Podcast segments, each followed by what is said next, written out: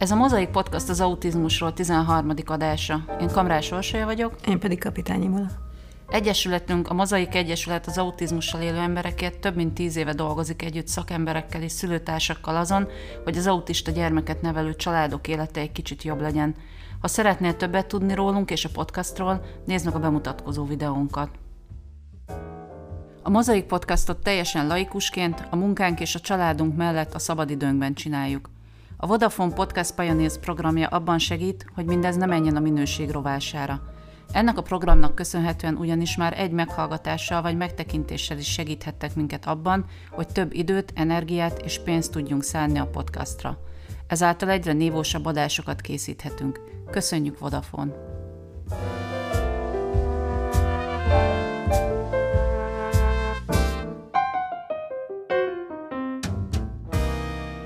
A mai témánk a felnőtt kor, ami ismét olyasmi, ami mindkettőnknél aktuális, hiszen Imó fia már betöltötte a 18-at, az én fiam pedig tavasszal fogja. És ismét arra törekszünk, hogy elkészítsük azt az adást, amit mi magunk szívesen meghallgattunk volna úgy pár évvel ezelőtt, hogy egy kicsit felkészültebben vágjunk bele a felnőtt kor előkészítésébe. Akinek kisgyereke van, és tudjuk, hogy a minket hallgató szülők többsége kisgyermekes vagy iskoláskorú gyereket nevelő szülő, annak furán hangozhat, hogy milyen hamar el fog jönni a felnőttkor, de tényleg nagyon hamar itt lesz ez az idő. Picit beszéljünk is arról elsőként, hogy mit tekinthetünk a felnőttkor kezdetének. Ugye büntetőjogi értelemben a 18. életév betöltése, meg közjogi értelemben is ez egy nagyon fontos küszöb, de ugyanilyen fontos választóvonal a 16. életév betöltése is. Ugye egyrészt megszűnik a tankötelezettség, ami az intézmény keresés szempontjából nehézséget jelenthet, illetve elfogynak egyszer csak egyik napról a másikra a, az anyanapok. Az anyanap, anya, anyanapnak hívjuk így közkeletű szóval a rendkívüli fizetett szabadságot, ami alapesetben gyermekenként két nap, tartós fogyatékkal élő gyerek esetében ez ennek a duplája, tehát négy nap per gyerek, viszont csak a 16. életévig jár. Pontosabban abban az évben még jár, amelyikben betölti a gyerek a 16. életévet, de utána meg nem.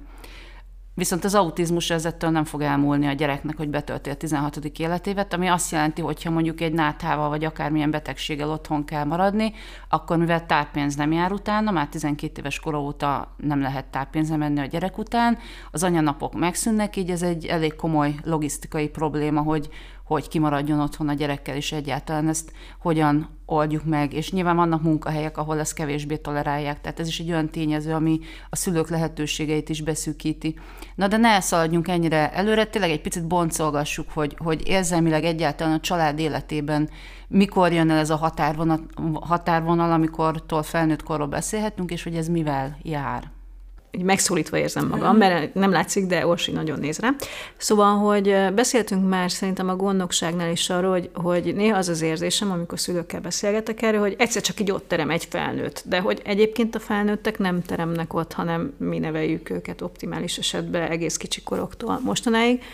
Ugyanakkor tényleg van egy ilyen nagyon erős nyomás amiatt, hogy, hogy jogilag ők felnőttek lesznek. És akkor ennek van több dimenziója, mert ugye egy csomó szülő úgy él, a nem autista gyereket, tehát a, tipikusan fejlődő gyerekével is egy ilyen erős szimbiózisba, féltve, szeretve, autis srácnál, vagy bármilyen fogyatékosságban, vagy betegségben érintett srácnál, meg ez aztán föl van tekerve 200-ra, és akkor egyszer csak ott állsz, hogy oké, okay, de ő most felnőtt, és azért úgy az agyunkkal szoktuk tudni, hogyha valaki felnőtt, annak már mondjuk nem az anyukája telefonál munka után, hanem neki kéne akkor ő hozhat döntéseket például magára vonatkozóan, és, és ez sokaknak egyfajta ilyen, hát ezt ugye normatív krízisnek hívja a szakma, tudjuk, hogy hogy a szaknyelv, tudjuk, hogy ez el fog jönni, lehet rá készülni, de még én is, aki elvileg ezt tanultam, azért rendesen vakargatom a fejemet, hogy igen, a, a gyerekem, aki nemrég akkora volt, mint kettő darab zsemlevekni, most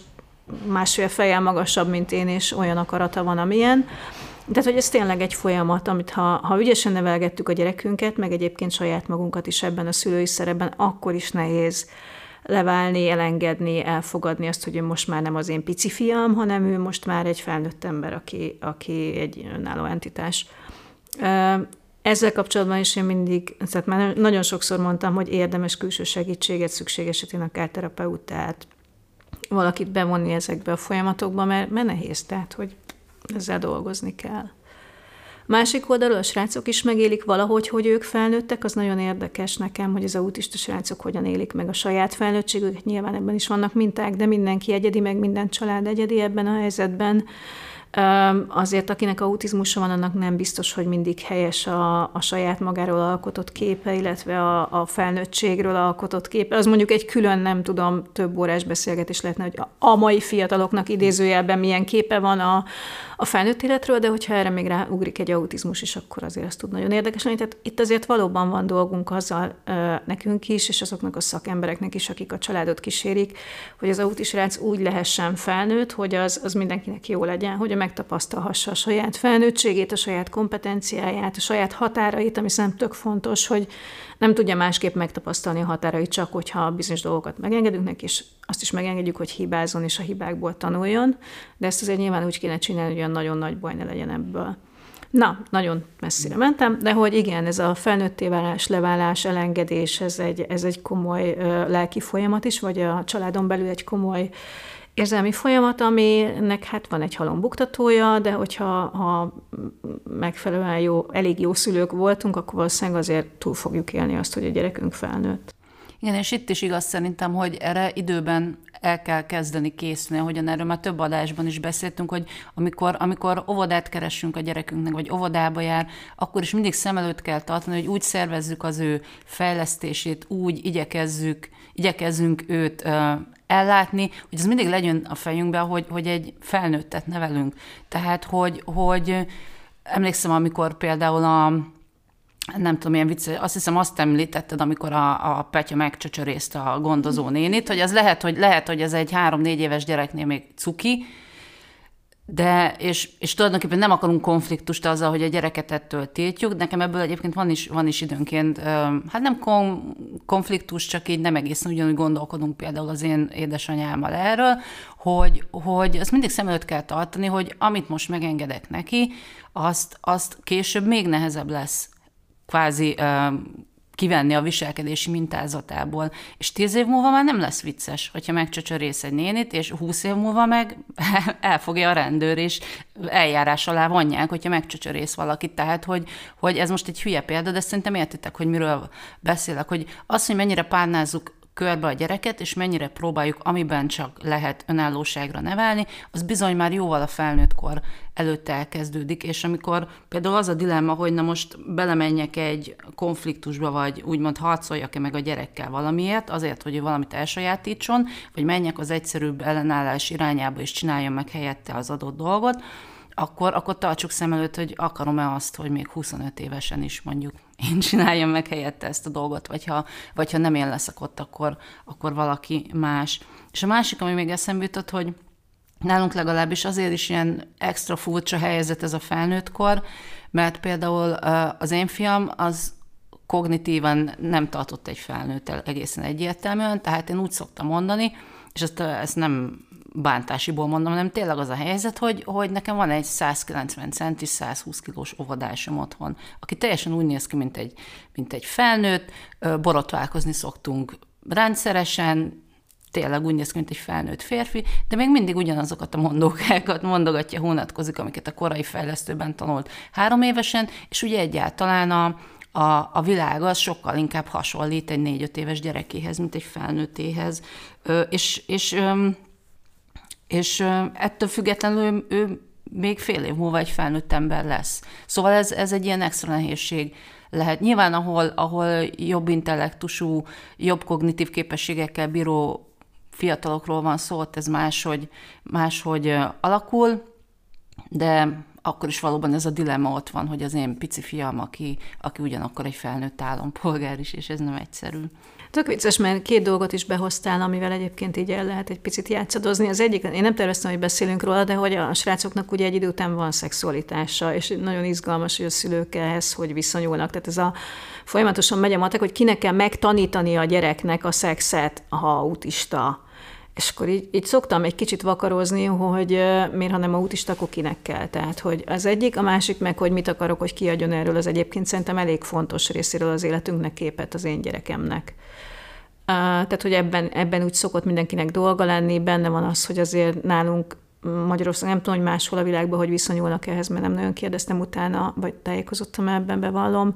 Van egyfajta ilyen prüdéria, meg egy ilyen, ilyen rémület attól, hogy, hogy fogyatékos embereknek szexuális élete van, de hogy egyébként ezen is kell dolgozni, hát erre mondjuk nem túl sok szülőképzés érhető. Egyszer érdemes lenne erre egy adást csinálni, de szerintem szakértővel, tehát lehet, hogy oda én már, vagy mi már kevesen lennénk.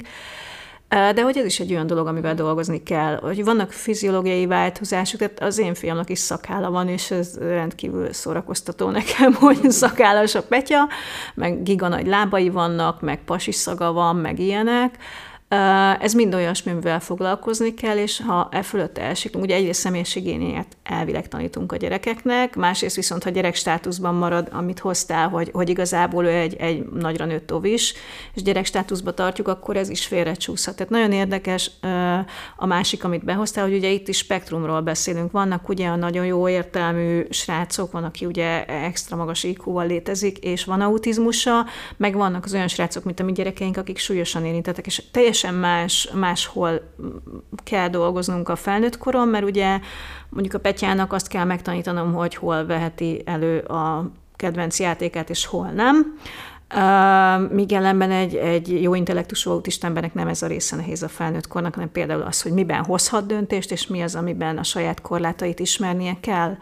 Szóval ez volt a második dolog, hogy spektrumról beszélgetünk, és, és nekem mindig nagyon izgalmas, mikor nem arról az érintettségről kell gondolkodni, amit ismerek, hanem a, inkább a spektrum másik végéről. Tehát az annyira másfajta finomságok vannak azon a területen, hogy, hogy ez rendkívül érdekes nekem. Ami, ami fura, hogy azt érzem, hogy a szülők ebben a dologban azért még mindig nagyon magukra vannak hagyva. Tehát amiről még talán az első adásban beszélgettünk, hogy nagyon nem a, az egyszerű normál szülői kompetencia egy autista gyerek nevelése, azért az egy ekkora krízisben, egy ilyen helyzetben megint, megint előugrik, hogy, hogy lehet a szülő bizonytalan, lehet neki furcsa vagy visszajogtató bármiféle testi változás, és jó lenne, hogyha erről legalább beszélgethetne valakivel, nyilván mentorszülőkkel, segítőszülőkkel, bárkivel, de úgy látom, hogy nagyon kevés iskola tud a szülőkkel erről egyáltalán beszélgetni, vagy nagyon kevés szakember élhető el. Én az AOSZ-nak ismerem az autizmus és szexualitás képzését, ezen kívül nem nagyon tudok szülők számára, mert hogy, hogy az, hogy a szakmában milyen anyagok érhetők el a témában, az is egy érdekes kérdés, de hogy szülőknek nagyon-nagyon kevés tájékoztatást tudok ezzel kapcsolatban, ami elérhető. Szóval, hogy említetted a 16 éves kort, mint a tankötelezettségnek a, a végét ami azért érdekes nekem, mert hogy nagyon sokan úgy érzik, vagy úgy értelmezik, hogy akkor ott vége, onnantól tovább a gyerek nem járt iskolába, és ezt a fajta tudást az intézmények nagy szeretettel erősítik is a szülőkben. De hogy egyébként ez nincs így. Tehát a 16 éves kor az, amikor legkorábban a gyerek kiszállhat az oktatásból, bocsánat, köznevelésből, hogy teljesen helyesek legyünk. De hogy nem kötelező neki kiszállni. Tehát azt ugye tudjuk, hogy 23 éves korig az is gyerekek bent maradhatnak a köznevelésben. Ennek van egy olyan papírozós módja, hogy a tankötelezettséget a szakértőivel kell meghosszabbítatni, és akkor ez hivatalosan is papíron van, mert én is belecsúsztam abba a nagyon kis remek helyzetbe, hogy azt gondoltam, hogy ugye ez csak egy, tehát nem muszáj abba hagyni, csak lehet. Ugyanakkor meg hivatalosan a Petinek nem hosszabbítattuk meg a tankötelezettségét, tehát erre figyelni kell, a szakértői hosszabbítsa meg, és akkor tök tiszta a jogi helyzet, hogy igenis a gyerek tanköteles 18 éves korában is. A mi sulink egyébként jó fej, tehát ott nem dobják ki még az összes kihívást jelentő viselkedés ellenére görcsölnek azon, hogy valahogy működjön, ez a dolog pedig 18 éves, de hogy sajnálatosan nem ez a jellemző. Tehát ugye azt, arról lehet, hogy beszéltünk már máskor is, hogy nagyon sokszor nyilatkozatot iratnak alá tanév közben a szülőkkel arról, hogy akkor a továbbiakban nem óhajtja uh-huh. a köznevelésben tartani a gyermekét. Egy ilyen nyilatkozatot nem kell aláírni. Tehát ez pont akkor lesz hivatalos, amikor aláírja a szülő. Uh-huh. És megint egy picit arra mennék rá, hogy a gyereknek mi az érdeke.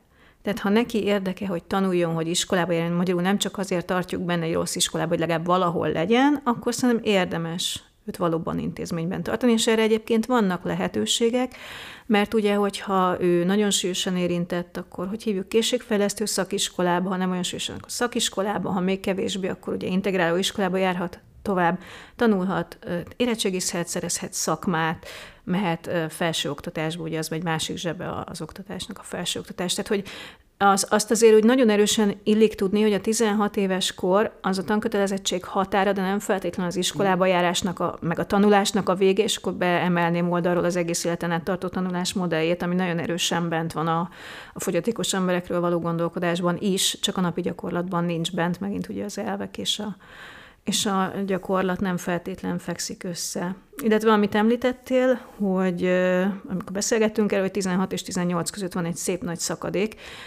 én szerintem sok szempontból butaság volt levinni 16 éves korra tankötelezettség határát, nyilván az én véleményem kb. senkit nem érdekel, de amiatt is, hogy ott van egy luk. A nappali ellátók ugyan befogadhatnák, de nem fogadják be 18 éves kor alatt a srácokat, Ellátásokban is van, tehát pénzbeni ellátásokban is van egy luk, mert hogyha mondjuk nincs értelmi akadályozatság vagy súlyos fogyatékosság, akkor 16 és 18 között, ha nem jár a gyerek iskolába, akkor az emelt család itt nem fogja kapni.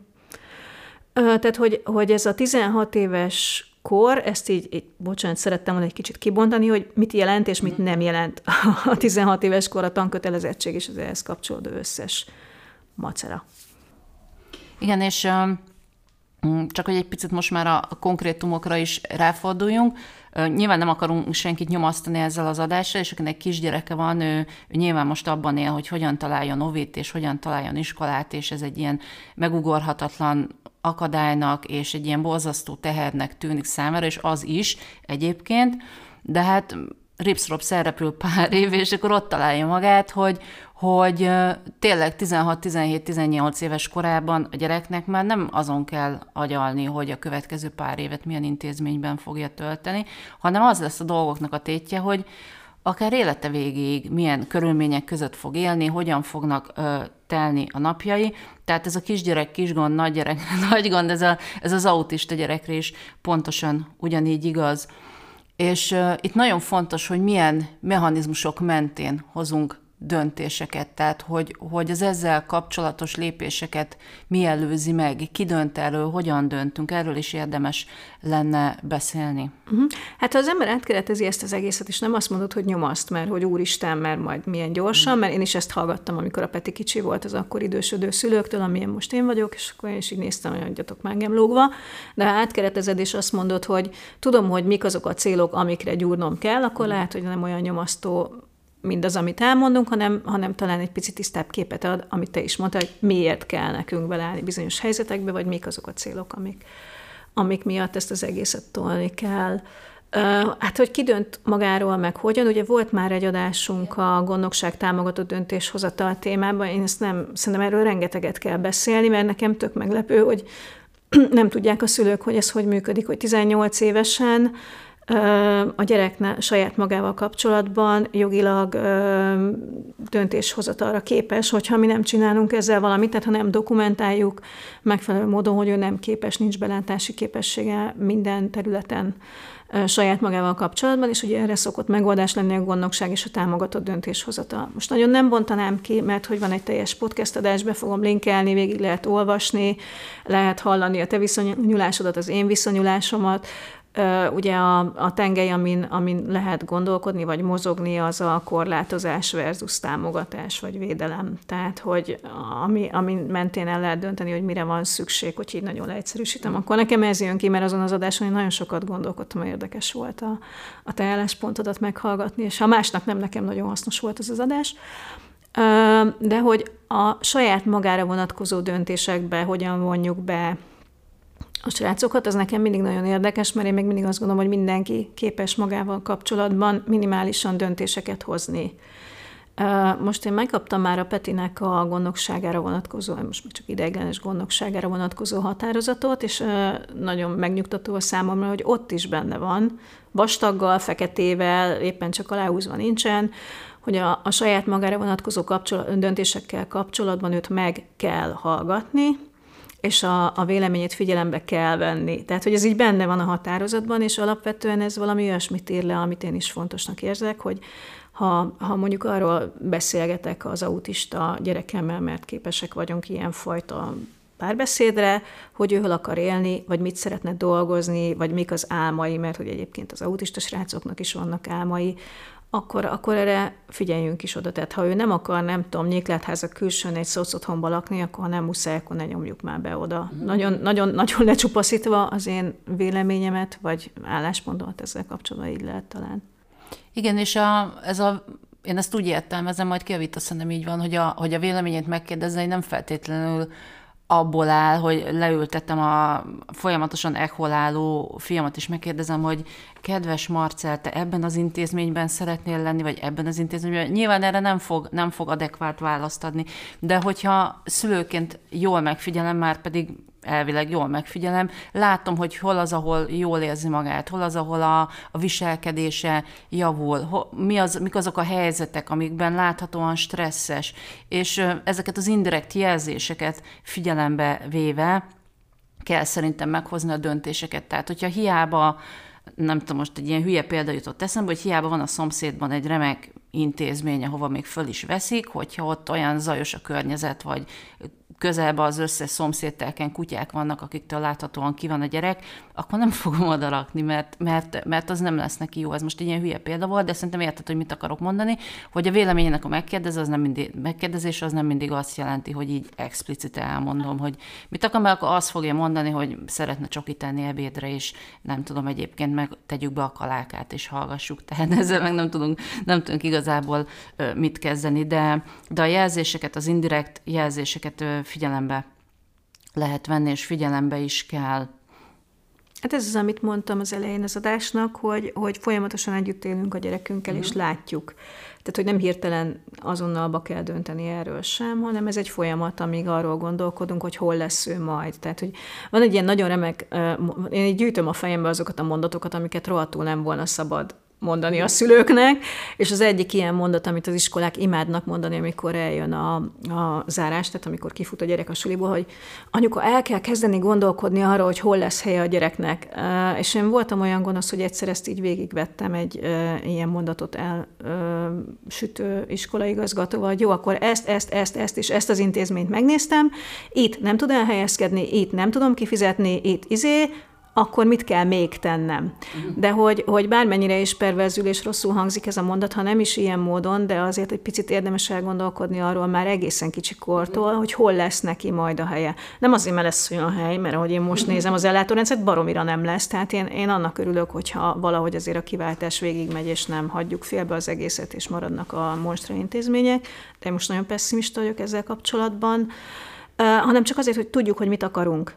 Tehát, hogy ne az legyen, hogy, hogy amikor ott állunk, hogy valahova tenni kell a gyereket, akkor kezdünk gondolkodni, mert akkor vesztettünk. Tehát, ha akkor kezdünk el célokat meghatározni, vagy irányokat, vagy igényeket, akkor már rég elkéstünk. Mm. Ha ismerjük a gyerekünket, és egy picit ilyen szemmel is nézünk rá, akkor legalább tudni fogjuk, hogy mi a fenét szeretnénk annak a gyereknek. Igen. És még egy kicsit visszakanyarodva a gondnoksághoz, mert ugye ez nálunk, nálunk is aktuális. Az egyik az, hogy, hogy optimális esetben nálunk például az történt, hogy hosszabbítottuk meg a, a személyét a Marcnak, és ott például tök jó fej volt az okmányirodában a nő, mert ő felhívta a figyelmemet rá, hogyha betölti a 18-at, akkor, akkor ez ügyben lépni kell, mert onnantól öm, ő tulajdonképpen egy felelős állampolgárá válik, tehát hogy optimális esetben erre jelzést is kap az ember, ami viszont nagyon nem optimális, hogy mennyire fogja a rendszer a szülőknek a kezét ebben. Itt most egy egészen friss saját élményt is megosztok. Bebattyogtam szépen a gyámhivatalhoz, bekopogtattam, hogy mit szeretnék, hogy gondnokság alávételi eljárást kellene elindítani, hogy nagyjából képbe voltam imótól, hogy, hogy ez hogyan zajlik. Ugye ez egy peres, peres eljárás, ezt nem lehet máshogy, és akkor nagyon kedves volt a nő, bement az irodába, beszélt a főnökével, és a kezemben nyomott egy nyomtatott szetlit, ami rajta volt, hogy melyik bíróságon kell nekem beadnom ezt a, ezt a keresetet, és hogyha majd, ha a bíróság meghozza a, az ítéletet, akkor jöjjek vissza, és akkor kijelölik a, a gondnokot. És ez engem egy picit így arcul ütött, mert még én is, aki, aki azért nap mint nap mozgok ilyen közegekben, tényleg azért alapvetően a szövegértéssel nem nagyon vannak problémáim, bár a jogi szövegek még engem is így próbára tesznek, és egy viszonylag rutinos internet használó vagyok, azért az beletelt legalább egy fél órába, vagy még több, amíg rájöttem, hogy honnan tudom letölteni azt a keresett levelet, amit nekem majd el kell küldeni a bírósághoz, és akkor belegondoltam, hogyha valaki mondjuk egy másik szociokulturális környezetben jön, akkor ő ezzel hogyan boldogul. És oké, okay, hogy ott van a kis szetlin, meg le van írva a bíróság.hu-n is, hogyha segítségre van szüksége, akkor a bíróság ezen, meg ezen, meg ezen osztályán hétfő és péntek között elközött meg elközött kérhet segítséget, de el tudom képzelni, hogy ez mennyire lehet gördülékeny. Tehát erre is érdemes felkészülni, hogy, hogy itt finoman szólva sincs kipárnázva. Hát igen, azért, amikor ezt megírtad nekem, nekem füstölt a fejem, mert nem tudom, gyanítom, elmondtuk abba az ominózus podcast epizódban, hogy indítható gondnokság alá vétel a gyámhatóságon keresztül, vagy közvetlen a bíróságon, de ilyen nincs, hogy a gyámhatóság elküld. Tehát, hogy e, ott ez konkrétan szerintem mulasztás volt, ami veled történt. Nekem tök más a tapasztalásom, nekem mindent a kis formás van, nekem alárakott a gyámhivatal, lehet, hogy azért, mert van munkakapcsolat a, a hmm. Családsegítővel, és ők azzal egy épületben vannak, lehet, hogy csak azért, mert nálunk ez a dolog gördülékenyebben működik, de hogy azért, azért kellene a gyámhivatalban indítani. Ugye, ami nagyon, nagyon fontos az az, hogyha gyámhivatalban indítod, akkor, akkor nem alvagy, tehát a gyámhivatal által indítod, akkor nem, nem te vagy az egyik peres fél, szóval sokkal kevesebb rálátásod van az egész folyamatra, viszont a teljes ügyintézést gyakorlatilag megcsinálják helyetted. Ez egy kényelmesebb dolog, ha a szülő olyan, hogy, hogy tudja ezt az egészet vinni, akkor én is azt szoktam javasolni, hogy bíróságon indítsa meg, mert akkor sokkal több beleszólása van abban, hogy hogyan alakul ez az egész folyamat. Ugye az én esetemben ennek nem volt túl nagy relevanciája, mert hogy úgyis teljesen korlátozó gondnokság alá kerül a PETI, Azoknál a, a családoknál lehet ez érdekes, ahol mondjuk a, az, a fiatal olyan állapotú, hogy beszélhetünk arról, hogy milyen ügycsoportok tekintetében kerüljön ő gondnokság alá mert hogyha más dönti el, hogy milyen ügycsoportok alapján kerülő gondnokság alá, azért az nem optimális. Tehát, hogy az a minimum, hogy a srácot meg, egyébként nálunk is meg, meghallgatták a Petit arról, hogy ő, ő szeretne minket gondoknak, vagy egyebek. Nagyon cukik voltak, nagyon megjettek attól, amit láttak. Mondjuk mi most ugye sok szempontból vagyunk nehéz helyzetben, tehát hogy egészen rémisztő képet tudunk produkálni az otthonunkban, de még azt is megtett az ügyintéző, hogy kijött hozzánk mert, mert mondtam neki, hogy én beviszem az egyám hivatalba a Petit, de akkor egyrészt minden csokoládét, cukrot és egyéb finomságot pakoljanak el, és lehet, hogy a cserepes virágok se legyenek elő, meg semmi olyasmi, amit féltenek.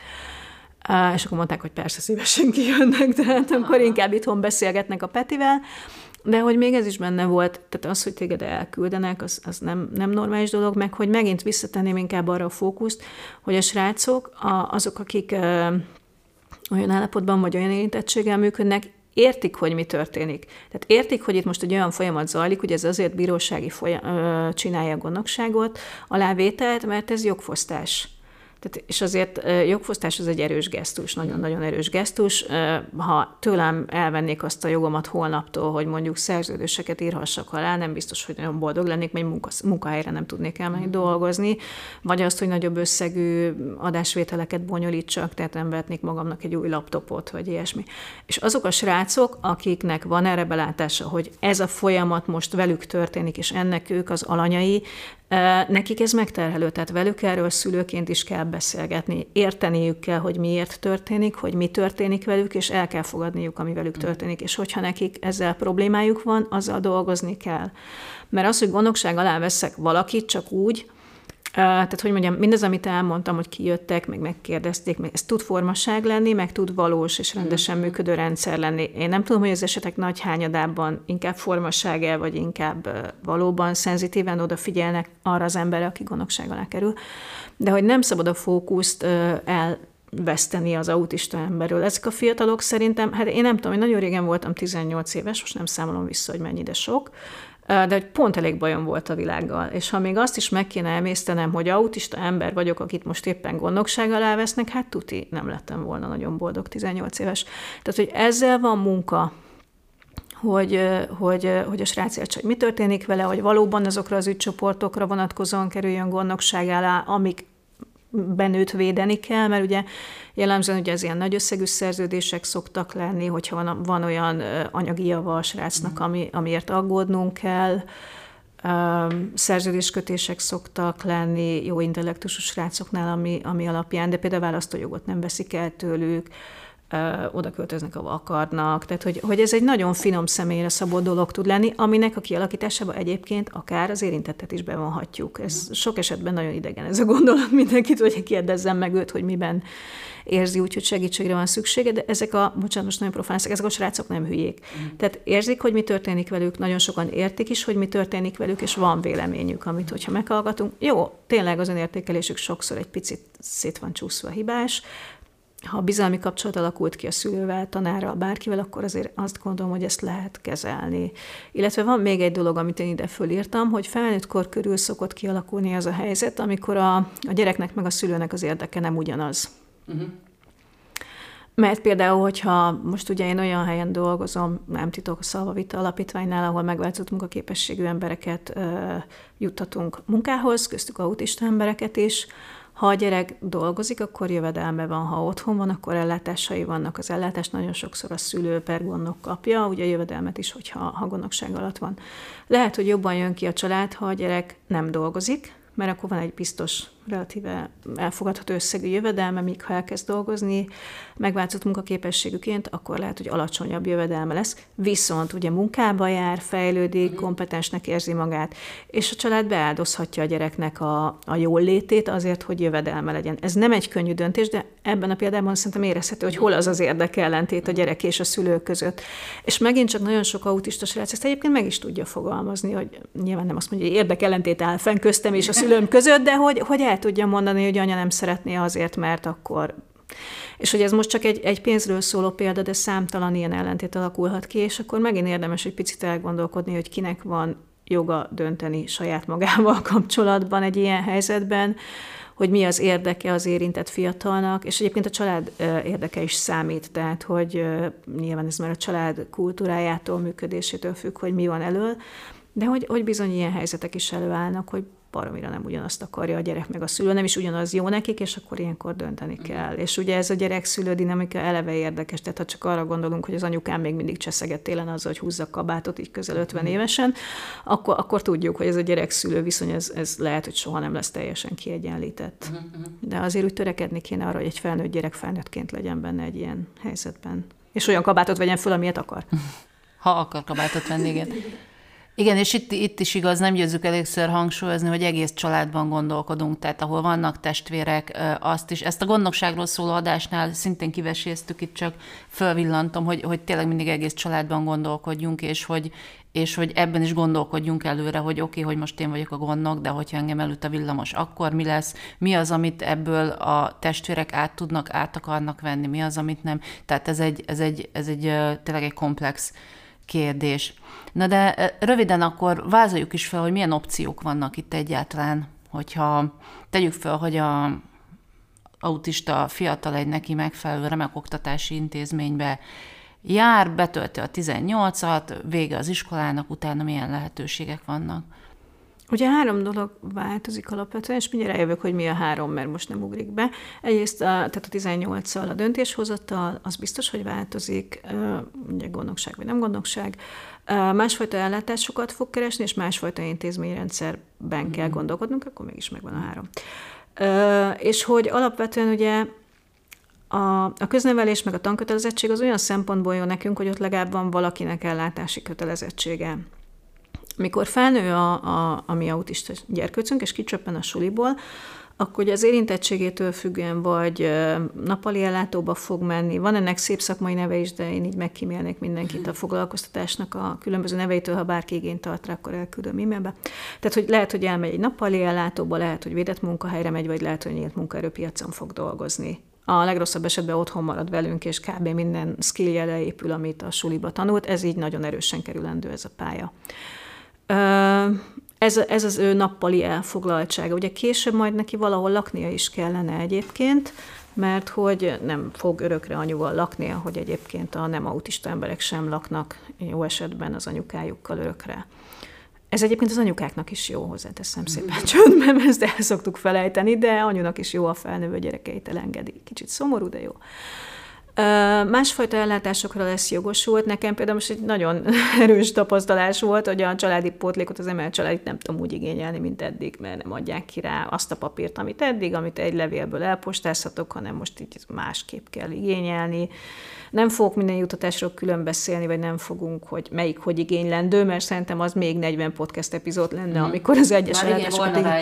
Igen, uh, igényeljük, és nem is rossz a gondolat, hogy valami rövid ilyen kis videókat mm. erről tegyünk, de ez most nem annak a helye. Uh, Na, szóval, hogy, hogy valamilyen módon neki a napjait el kell tölteni, valahol laknia kell, és másfajta ellátásokban is részesül. Nagyon nagyban függ ez attól, hogy ő milyen állapotú. Ugye mindenkinek megvan ez a Pedagógiai Szakszolgált Szakértői Bizottságának a véleménye, szakvéleménye a tanköteles korból. Létezik egy ehhez hasonló dokumentum, a felnőtt korra is, ez a komplex minősítésnek a szakértői véleménye. Aha, igen, mindenki így szokott nézni. Ez arról szól, hogy van egy bizottság, ami vizsgálja, ami érintett minden fogyatékos embert, meg egészségkárosodottat ők vizsgálnak, a szociális be, beágyazódását, a munkaképességét és az egészségi állapotát vizsgálja ez a komplex csoport, vagy team, és erről ő ad egy szakvéleményt, amivel én most nagyon sokat dolgozom, és még mindig akarom ezek fölött a fejemet. A lényeg, mi lényeg, ezt hívtuk régen leszázalékolásnak. Van benne egy betűszám kombináció, meg egy százalék.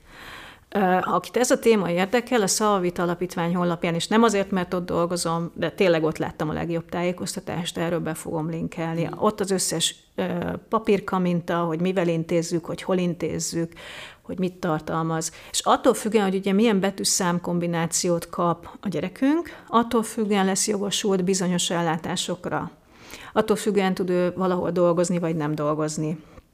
Ugye van ezen a megfogalom, hogy megváltozott munkaképességű, hogyha ha elér egy bizonyos ö, százalékot, Ugye kapható ellátásokat a megváltozott munkaképessége alapján, kapható ellátásokat a fogyatékosság alapján, és kapható ellátásokat a szociális helyzete alapján. Tehát most még remélem mindenki tud mm. követni.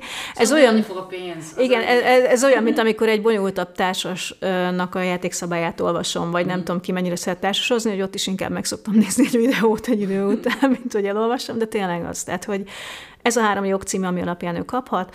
Fontos az, hogy mi van az ő komplex minősítésében, ugye rehabilitálható, nem, nem rehabilitálható. Ezzel a sok mindennel nekünk van dolgunk, tehát hogy a komplexet nem kapja meg automatikusan, azt kérni kell, annak van egy érvényessége, aztán újra meg kell csinálni, van, hogy megcsinálják irat, iratanyagból, tehát vagy nem citálják mm-hmm. bizottság elé az érintettet, mert, mert nem. Vagy megcsinálják iratanyagból, érdemes dokumentálni mindenféle egészségkárosodást, a szemüvegtől a lúttalpig mindent, ha az a célunk, hogy magas, tehát hogy azt alapítsák meg, hogy ő nagyon kevéssé tud dolgozni, vagy kevéssé van jó állapotban.